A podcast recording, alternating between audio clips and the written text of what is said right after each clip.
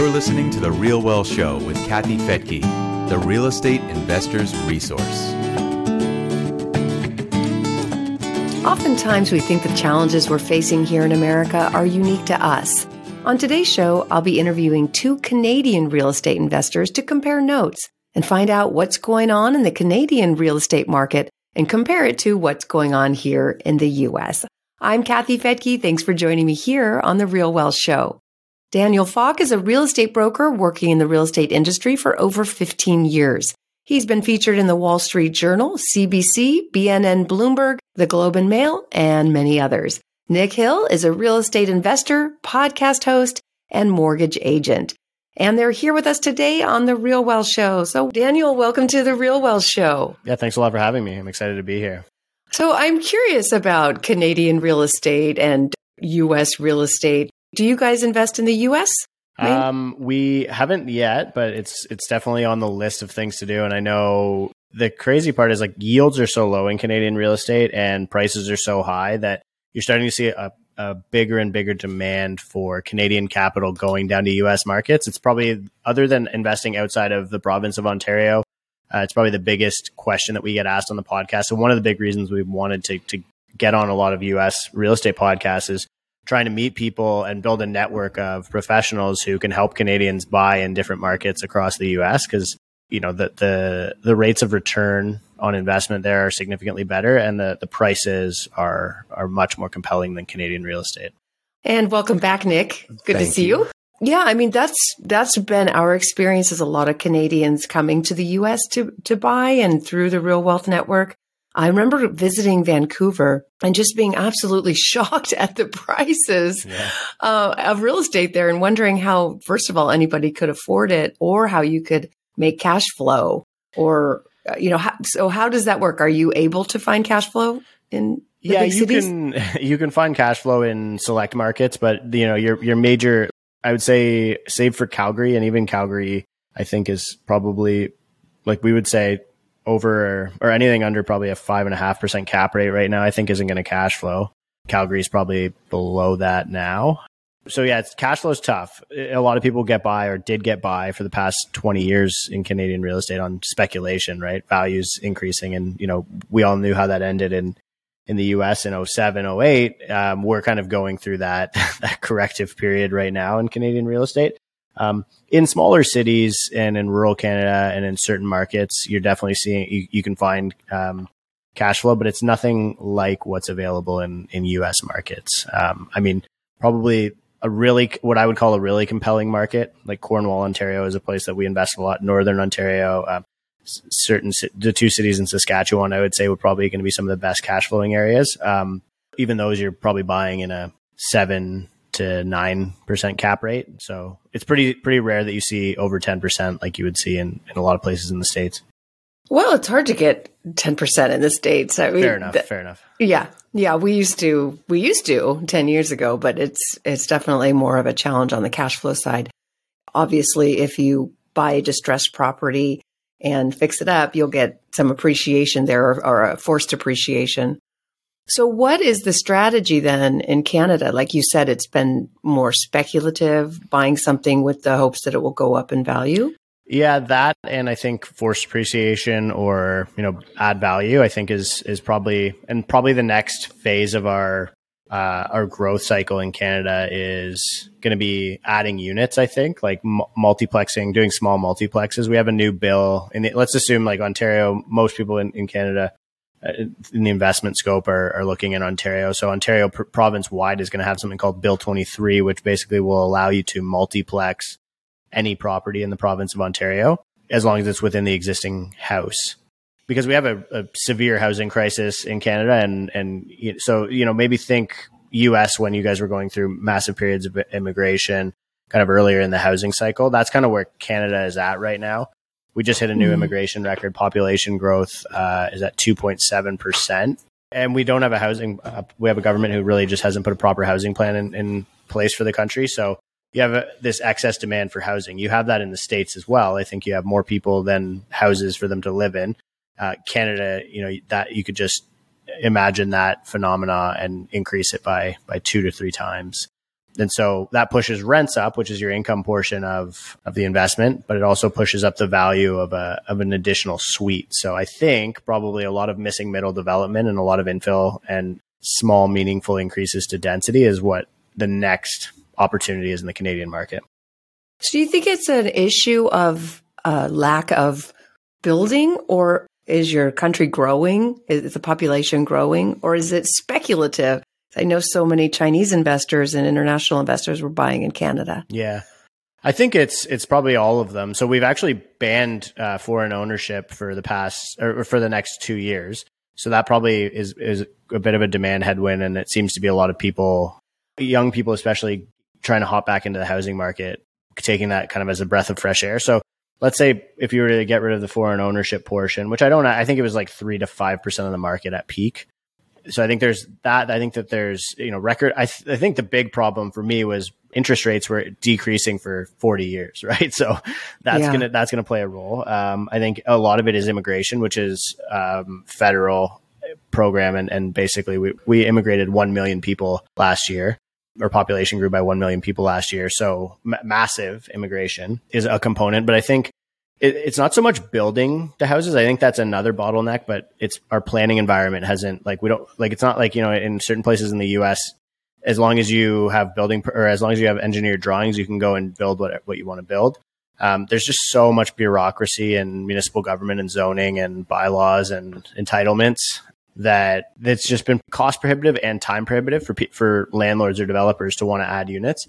And I think we're kind of get, finally getting through that right now. So I think that it'll, that should unlock a new phase of supply in the future. Yeah. The, the only issue to add to that would be, um, you know, Kathy, with your, with your comment on what is the actual issue. Well, we don't have enough homes, but if we go further back, we don't have enough people to actually build those homes. And I know that you guys are experiencing the same thing, a major skilled trades and uh, skilled labor shortage, right? Plumbers, electricians, bricklayers, mm-hmm. et cetera. And those people are pretty vital to to build the homes that we desperately need. So, you know, Dan's hit the nail on the head there. There's there's so much red tape when it comes to legislation. There's increased development costs. But, you know, there, there seems to be a, different issues arising every step of the way, which which can get quite annoying. Well, especially when, you know, new housing is so needed and, and it's so difficult to build. But then there's always the, the resources problem. Is there enough water for the new development? Are there enough roads for new development? Um, that's why I was curious if Canada's population is growing or slowing. Like in the U S, our, our population growth is slowing, but we're still growing as a country.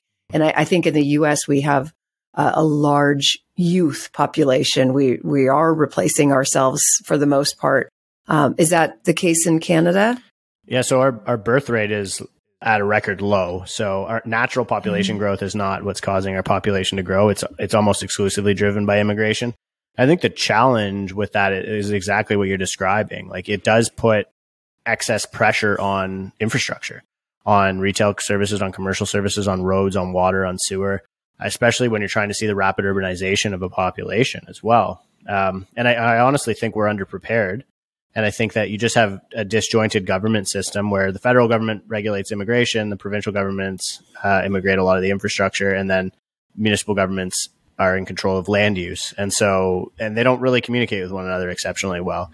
And so I think, you know, if you look back at housing cycles in Canada and, and any country really, you know, you know, in eighty-nine, I think both Canadian and U S real estate peaked, and it kind of, there was a um, recessionary period during the nineties. Canada got it a lot worse than the U S.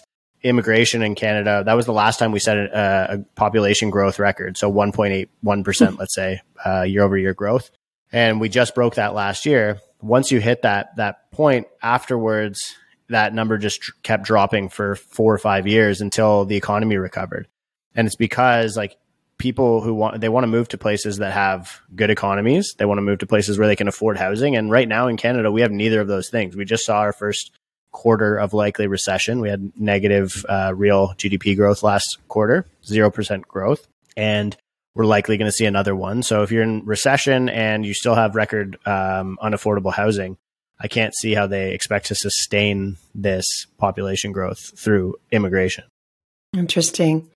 What about the differences between loans and, and banks and lending, uh, Canada versus the U S? Do you guys have the thirty-year fixed rate? We wish. I wish. Nobody. You can't find anybody to buy uh, Canadian mortgage bonds in uh, for thirty-year increments. I mean, I think America is pretty much the only place on earth that can, can do, can do that because there's so much demand for U S dollar backed bonds, right? I think France has a fifteen. Canada, we, we have ten year rate holds, but not thirties. No. So right now we kind of have this ticking time bomb where if you were to assume everybody's on a five year mortgage term, which is the most common, everybody still has to renew at higher rates. Like we haven't even seen the half of, of the pain that we're going to get as a result of increased interest rates. Yeah, we were, uh, it's funny. We were actually on a on a Twitter space that, that Dan hosts uh, weekly on Thursday nights with uh, with actually lucky enough Grant Cardone joined and a bunch of other uh, American real estate investors. And when this conversation came up, they're like, "Oh, well, you guys will be fine. Just lock it into you know longer terms." And then we were like, "Well, we we actually don't have those. We you know the most standards of five year fixed." And they all broke out laughing. We're like, "Oh, you guys are effed." Blah blah blah. And It was not the it was not the response you wanted to hear. That's not helpful. It was not helpful. No, it was uh, it was a little bit concerning. Yeah, at us. It's like, didn't you guys learn anything from us in two thousand seven? So, yeah.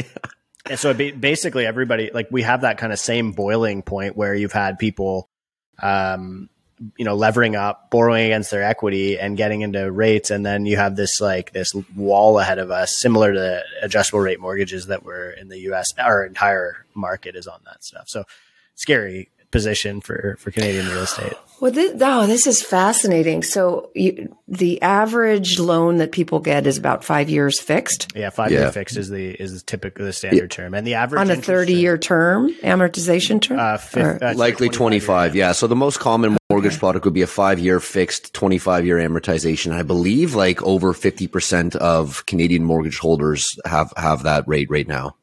And Dan, what you were just going to mention, the average and, rate, I think, is in the, the mid threes at this point. Yeah, low threes. I actually think it's pi three point one four. So uh, average average interest rate in Canada right now is like three point one four percent, and so current interest rate of a five year fixed mortgage term is five point five percent, let's say, give or take. So even if you're to just assume a perfect statistical distribution of a five year mortgage term, if every if one fifth of the population needs to renew every year over the next five years, you have a doubling, almost doubling of the capital cost of everybody in the economy over the next five years. So this takes a long time for the pain to go away in Canada, both to manifest first and then go away. Wow. I mean, we're seeing that obviously in commercial real estate in America because it generally, uh, they are shorter term loans as well. Yeah. And they're coming due and they're having to refinance into much higher rates. And, and we're going to, we're concerned about some commercial property here, but in residential, yeah, most people are locked into thirty-year fixed. People don't tend to keep the thirty-year fixed. They keep it about eight to ten years. Uh, so a ten-year would be fine. But if you don't want to have to refi or sell after ten years, you don't have to. You're most most people are in the thirty-year fixed. I'm not at all worried about residential because of that. But commercial is a different mm-hmm. story. So how do you think it's going to affect Canadian real estate as you all kind of go through this process of being forced to refinance into higher rates? I think that unless unless the housing market is and and all the real estate market, I mean, we just don't have as much commercial real estate activity as you. Like our, our economy is very much housing and built and the construction of housing. I, I think it's just it's going to be a long winter for for Canadian real estate. Um, I think it just takes a long time for the true impact of what's going on, unless rates come down materially, which I don't necessarily think. I mean, unless like, so I think if, if rates come back down to where they were, we have far bigger problems to worry about probably. Um, mm-hmm. So, you know, how much pressure can the Bank of Canada really ease on, on the average homeowner? I guess we're about to find out. Um, I mean, they, they, we paused and today's the F O M C meeting for the, for the U S. So I'm assuming Powell's either going to pause or come or go up twenty-five basis points. The Bank of Canada is kind of backed up to to a cliff where it's basically like if they deviate too much from the Fed, then the Canadian dollar gets destroyed, and if they don't, if they if they keep hiking, then the Canadian economy gets destroyed because people are spending all their money servicing mortgages. So I think this is just a recession and probably a pretty bad one for the next little bit for for Canada. Um, That's, wow. That's with with with values going down, you think as a result of that? It's tough to say. I mean, values have been kind of strong, actually. Like they've actually started recovering a little bit. Like they came down massively last year year over year, we saw the biggest price drop we've ever seen, I think. So basically as bad as like nineteen eighty-one when rates went to eighteen percent, or nineteen eighty-nine when pr- when prices came off during that recession. So I don't know. I think most of the pain's probably behind us. I think recession could probably, it could, you could start seeing more and more of those distressed sellers. But if we're in a recession, you know, re- like recession has a one hundred percent success rate of solving inflation, right? So the sooner we get to recession, the sooner inflation gets back to the neutral range, the sooner rates can start coming down.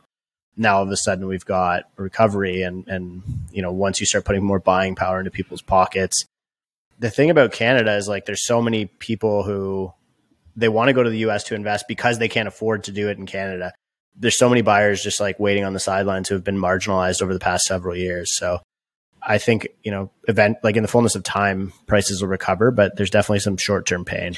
Yeah. And it, it's tough as well, because I think a lot of it is, is a moving target, right? I mean, who could have predicted S V B and Signature and, and Credit Suisse and, and the effects that they're going to be having on the global economy and, and global real estate and, and different asset classes, right? I mean, I, I think another interesting phenomenon that we're seeing is, is baby boomers, which I'd love to touch on for a hot second, because they, you know, make up such a, a large portion of the population. They hold so much money, whether in equity in their homes that they bought twenty, thirty years ago.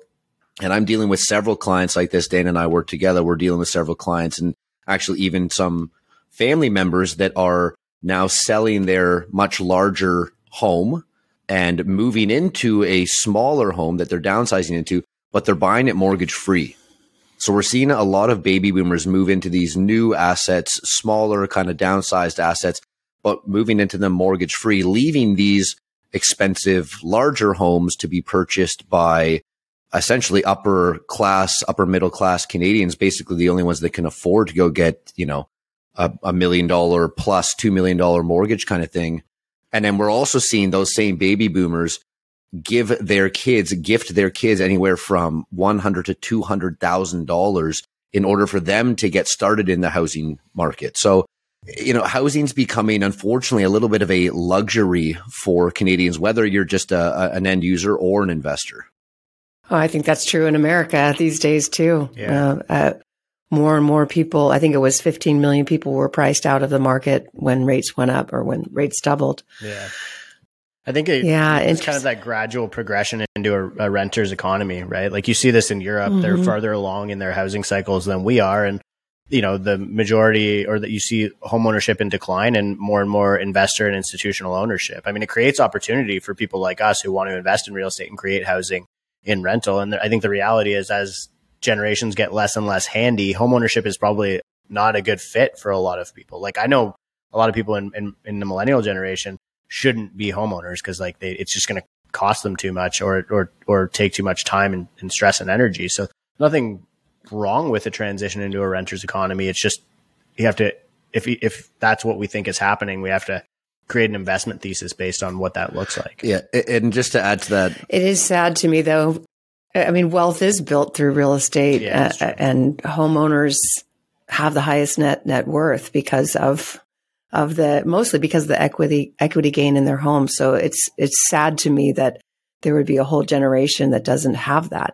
Except a lot of that generation is going to get that from their parents, yeah, when they pass on. There's a huge amount of wealth passing on from baby boomers to, to millennials and Gen Z at some point. But uh, Nick, what I was just going to say, I feel like that is, I mean, one, I completely agree, right? The late stage housing economy, um, rent, and renting isn't easy these days either, because if you look at the rental rates in the most desirable places to live in Canada, uh, Vancouver, Montreal, Toronto, G T A, and, and the surrounding areas in those major cities, the rental rates are, are crazy. I mean, you're paying thousands, you know, I think the average is twenty-five hundred dollars for a one bedroom. So realistically, you know, that, that is more than a mortgage payment, but people can't qualify for that down payment. You know, back to back to the baby boomers as as far as trends go and, and opportunities, because, uh, you know, I do want to talk about opportunities in to how to invest into real estate. There is there's going to be a massive opportunity in probably several different opportunities under this umbrella in moving those baby boomers into downsizing communities. So whether that's buying and renovating homes specifically for people sixty-five, seventy plus, whatever. Um, helping them with that transition, figuring out, you know, how to place families in those houses that they left. I think that's probably going to be a major trend. And, and I think we're going to see lots of, uh, hopefully lots of innovation come around on, on, on how to actually manage that process. Yeah. You know, we talked about Canadians buying in America, which has happened. We Canadians have been huge buyers in America. Had you seen Americans buying in Canada? And it sounds like they're not even allowed to at this point. Yeah. So the, it would fit within the, probably the most common type of property that Americans are buying in Canada is recreational property. So you saw like a lot of that in like uh, Banff, like ski communities, Muskoka communities, yeah. Yeah. Whistler, and, and that's still exempt. So there's, it's funny because there's a ton of exemptions. It, it, it's basically that um, foreign investors can't buy property to rent to like some multi, and it's created a lot of pro- uh, problems for the commercial real estate space. Like they're already trying to actually change the policy because a lot of foreign owned own, or a lot of commercial real estate owners are, are foreign institutions, you know, uh, multinational corporations. So just a mess, a government who just really doesn't have any idea how the whole thing works, which is a shame. But um, I think it, I think politicians should have to take some finance classes. Yeah, right? I mean, honestly, like or economics, like it's just crazy to me that in Canada, it's it's you really have a very clear. There's a war being fought right now between monetary and fiscal policy. Like literally, like there, there's inflationary tax and then deflation monetary policy that's trying to deflate that. Like fuel, gas is like the biggest contributor or was one of the biggest contributors to inflation. And we're adding a carbon tax to it as an example, which is fine. Like I get it for environmental purposes, but if you want inflation to come down, you can't increase the cost of something, right? So just crazy, crazy. Just from an, they just don't. Uh, they dismiss the the, the economy is a thing, right? Well, it's really interesting hearing you talk from a different country, different government, same same, same story. Problems. It yeah. feels like, yeah. yeah. Well, and I know, I know. Like, it, I mean, because I think I, I follow you on Twitter, and there was a comment that you'd made about like the ten thirty-one. Like, you guys are having some some some. I think the government's sort of looking at that again and examining it, and it's like, why don't we, you know. If it, if it ain't broke, don't fix it, I suppose, in certain things, right? But I, th- mm-hmm. I so I just I haven't really grasped where we're focusing our energy politically in, in, in much of the yeah. Western world right now. And just on that note, yeah, ten thirty-ones I mean, it, are another thing that unfortunately we don't have up here in, in Canada. Really? Nope. Yeah. Another thing we're we're Although, we jealously we have, like because do you no, but do you do you guys pay uh, tax on primary residence equity in most cases? Like when you sell a primary residence? Uh, if you have lived in it for two out of the last five years, and if you're married, you get five hundred thousand right. tax-free gain. If you're single, two hundred fifty thousand, but you have to have lived in it for two years. Do you have anything like that? Well, our, our primary residence is tax exempt. So, um, no matter what, no matter how as, as much long equity, as you live in it, like you only can do one of those and it has to be a, you have to have lived in it for one year. Um, but I think that that's sort of like, that's probably our only tax exemption, really. Okay. Yeah. But if you sell an investment property, you pay, capital gains you pay. Taxable, yeah. Yeah. And there's, and no how much is your one. Capital gain? It's, uh, it'd be like twenty, it's about twenty-six percent, I think. So it's, it's half of, okay. it, you pay whatever your marginal tax rate is. So you pay income tax on fifty percent of the capital gain. So for somebody in the, you know, if you're, if you're realizing capital gain, it usually puts you in the top tax bracket. So it ends up being the highest tax rate that you would pay is twenty-six percent. It's not fun. It's a big chunk of money. So I'm cur- I'm, cu- I'm curious because the argument here has always been you can't remove the ten thirty-one because it will stop investor activity. Mm-hmm. But that doesn't, that it hasn't really been the case in Canada. Well, it depends on like, we, like I actually think that most of our activity that you would call it in, in the space, like investors shouldn't be active per se. Like I think inv- investing is passive in real estate, at least, right? So like we shouldn't be realizing, like I think if you're, if, if the bulk of the investment activity is happening from transaction of real estate, not from holding of real estate, that's more spec- a speculative market. And so in Canada, um, it doesn't slow it. It certainly doesn't slow it, but it has become more of a speculative vehicle. And a lot of people are really using the primary residence to speculate. Like our housing ladder is a very, very high turnover. People will buy a house and then they're, I think like, what was it? The average, the most recent average was like three years yeah. that we're selling, Pe- right? People so, move every three years. You know, it, it was, yeah. And so, you know, housing speculation is very much a thing. And the, the challenge is it got us away from like re- true yield investing for probably the past decade or two. Um, hmm. and, and, and so I don't, I don't know. Like I, I would say from the argument perspective that you're saying tax doesn't, doesn't really, I don't think it's going to kill it. It would just, it could just create greater incentive for people to hold that asset create social value through providing rental property and create income and yield. And it just changed the way that we have to invest. Could actually, like for in Canada right now, we're seeing record low inventory and it's kind of propped up the housing market. And one of the re- reasons for that is because switching costs are so high. People don't have an incentive to to to move or sell because of tax. Um, mm-hmm. It forces you to invest a little bit more sens- sensibly, I think. What about inheritance tax? Uh, we do have a probate. So basically, you do have to pay tax on, and, and in most cases, people end up selling houses out of inheritance because they often can't afford it. Mm-hmm.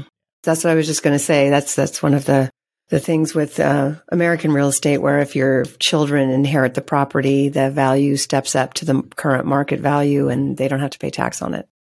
So, oh, so they they they would get reset. I mean, yeah, that's amazing. It gets reset. It's another yeah. win for it's you guys. Kind of a, f- yeah, yeah. I don't think people here really realize the power of that. Well, that's good. Well, they will once the, all the baby boomers start dying off and giving everybody properties, because like that, like and yeah, maybe, and it could be one of those low hanging fruit. If the government decides they need to start getting some revenue, that might be where they go after it, right? Because that's what our government's looking at right now. Is they're saying, "Oh, everybody's flipping houses. Let's start monetizing that." They're just they're drooling, right, trying to figure out how they can make money off of us. Always looking looking for a place. Okay, so just from an outsider's perspective, when you look in on America or down on America, how, how whatever you do up there in Canada, we, I when you're uh, up to yeah. America, at least the housing awesome. market wise, yeah. Thank you, thank you. Um, what's it, what's it been like from your perspective to just watch what's going on here over the past, I don't know, five years, six years? Because from our per- perspective, it's been um, very volatile. Right. Nick, I'll let you take that one maybe. And then I can- yeah, for sure. I mean, I think it's, it's funny because, you know, Canadians are, are, are obsessed with housing and, and extremely dependent on the American economy.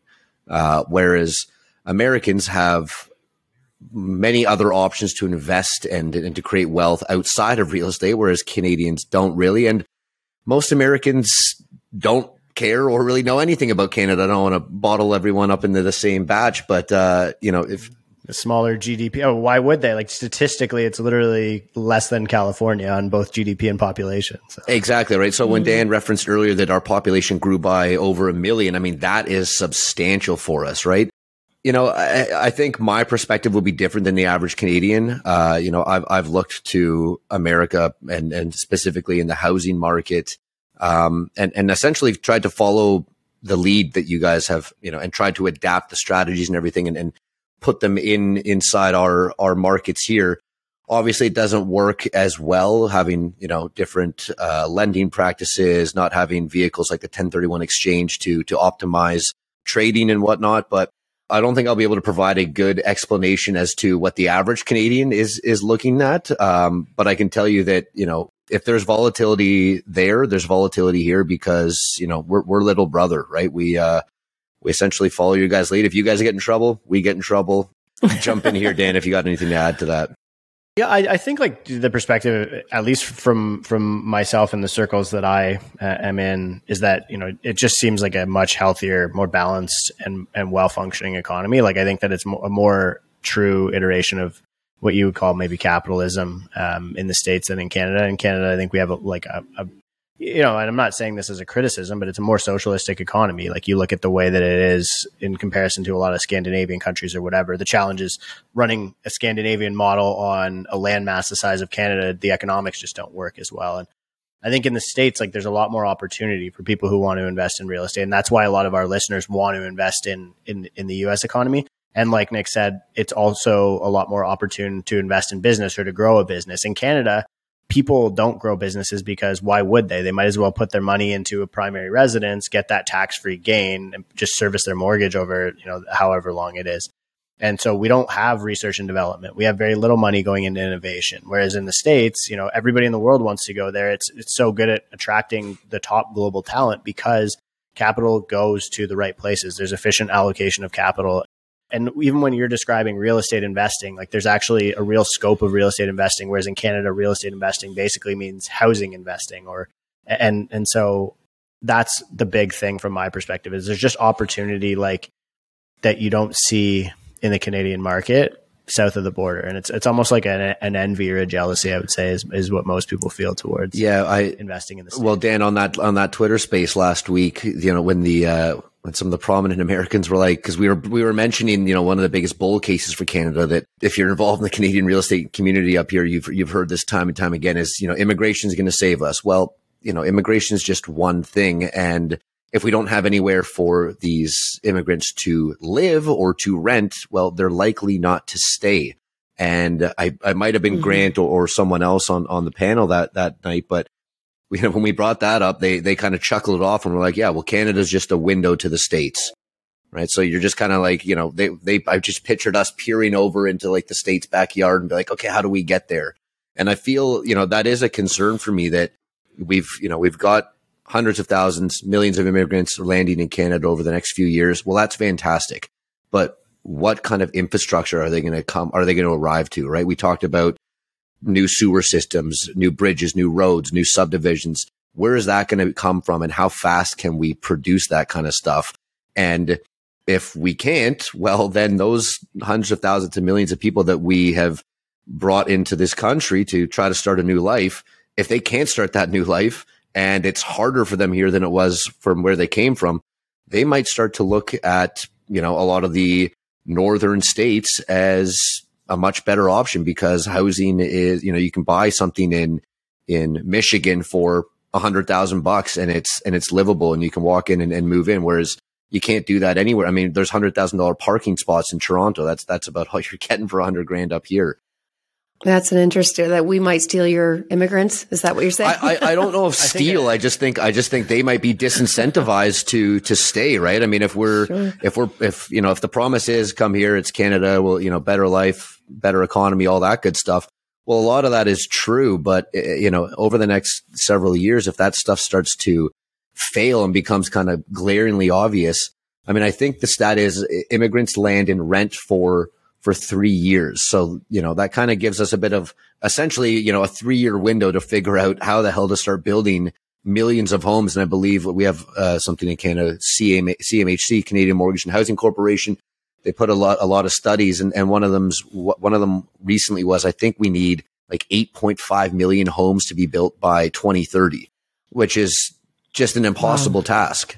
You know, even, even hitting half of that is, is impossible. So, it'll be interesting to see what happens. Again, all moving target. Feel like we're, you know, consistently kicking that can down the road again. Uh, you think we'd learned our lesson by now, but uh, apparently not.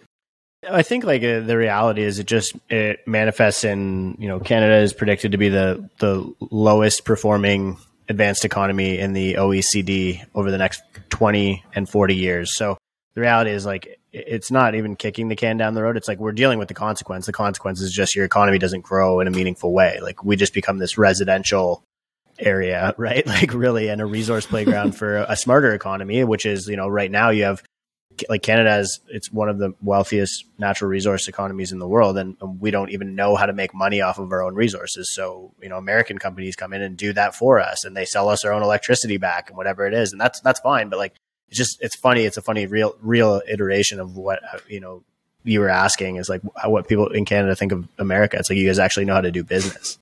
Oh, that's fascinating. And hopefully uh, some of the young people in, in America are listening to this because there is a sentiment, an anti-America sentiment going around. I think that's kind of common. I mean, it, I grew up in the sixties and that was pretty, yeah. pretty much common for young people to want to rebel against their society. But I I think the important thing is to go travel, go see what what it's like in other places versus in America. And every everybody, every country has their challenges.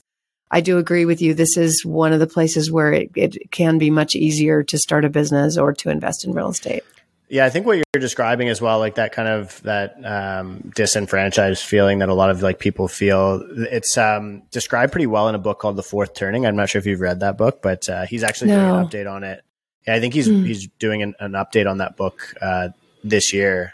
It's basically like this generational theory of like cycles and basically how people feel. And you kind of when you come to the end of that, people don't trust the government. They don't feel a strong sense of like faith in their country and economy and whatever. And on, on the next side of that is like this beautiful rebuilding of this global psyche. So hopefully that that's correct and we, we end up going through that. But yeah, it does feel, it feels like that in Canada too. A lot of people are just, I, I think it's kind of just indicative of where we are economically, yeah. right? Like things kind of suck right now and people, I, people be, are behaving as such. And I don't even think, I don't think it's just Canada and America. I think literally there's, there's frustrated people globally, right? I mean, look at what we've gone through in the last couple of years, the way that governments have hand, handled it, the way that the economy has responded, and, and the kind of several year hangover that we're going to find ourselves in from, you know, the free money party that, that we just had.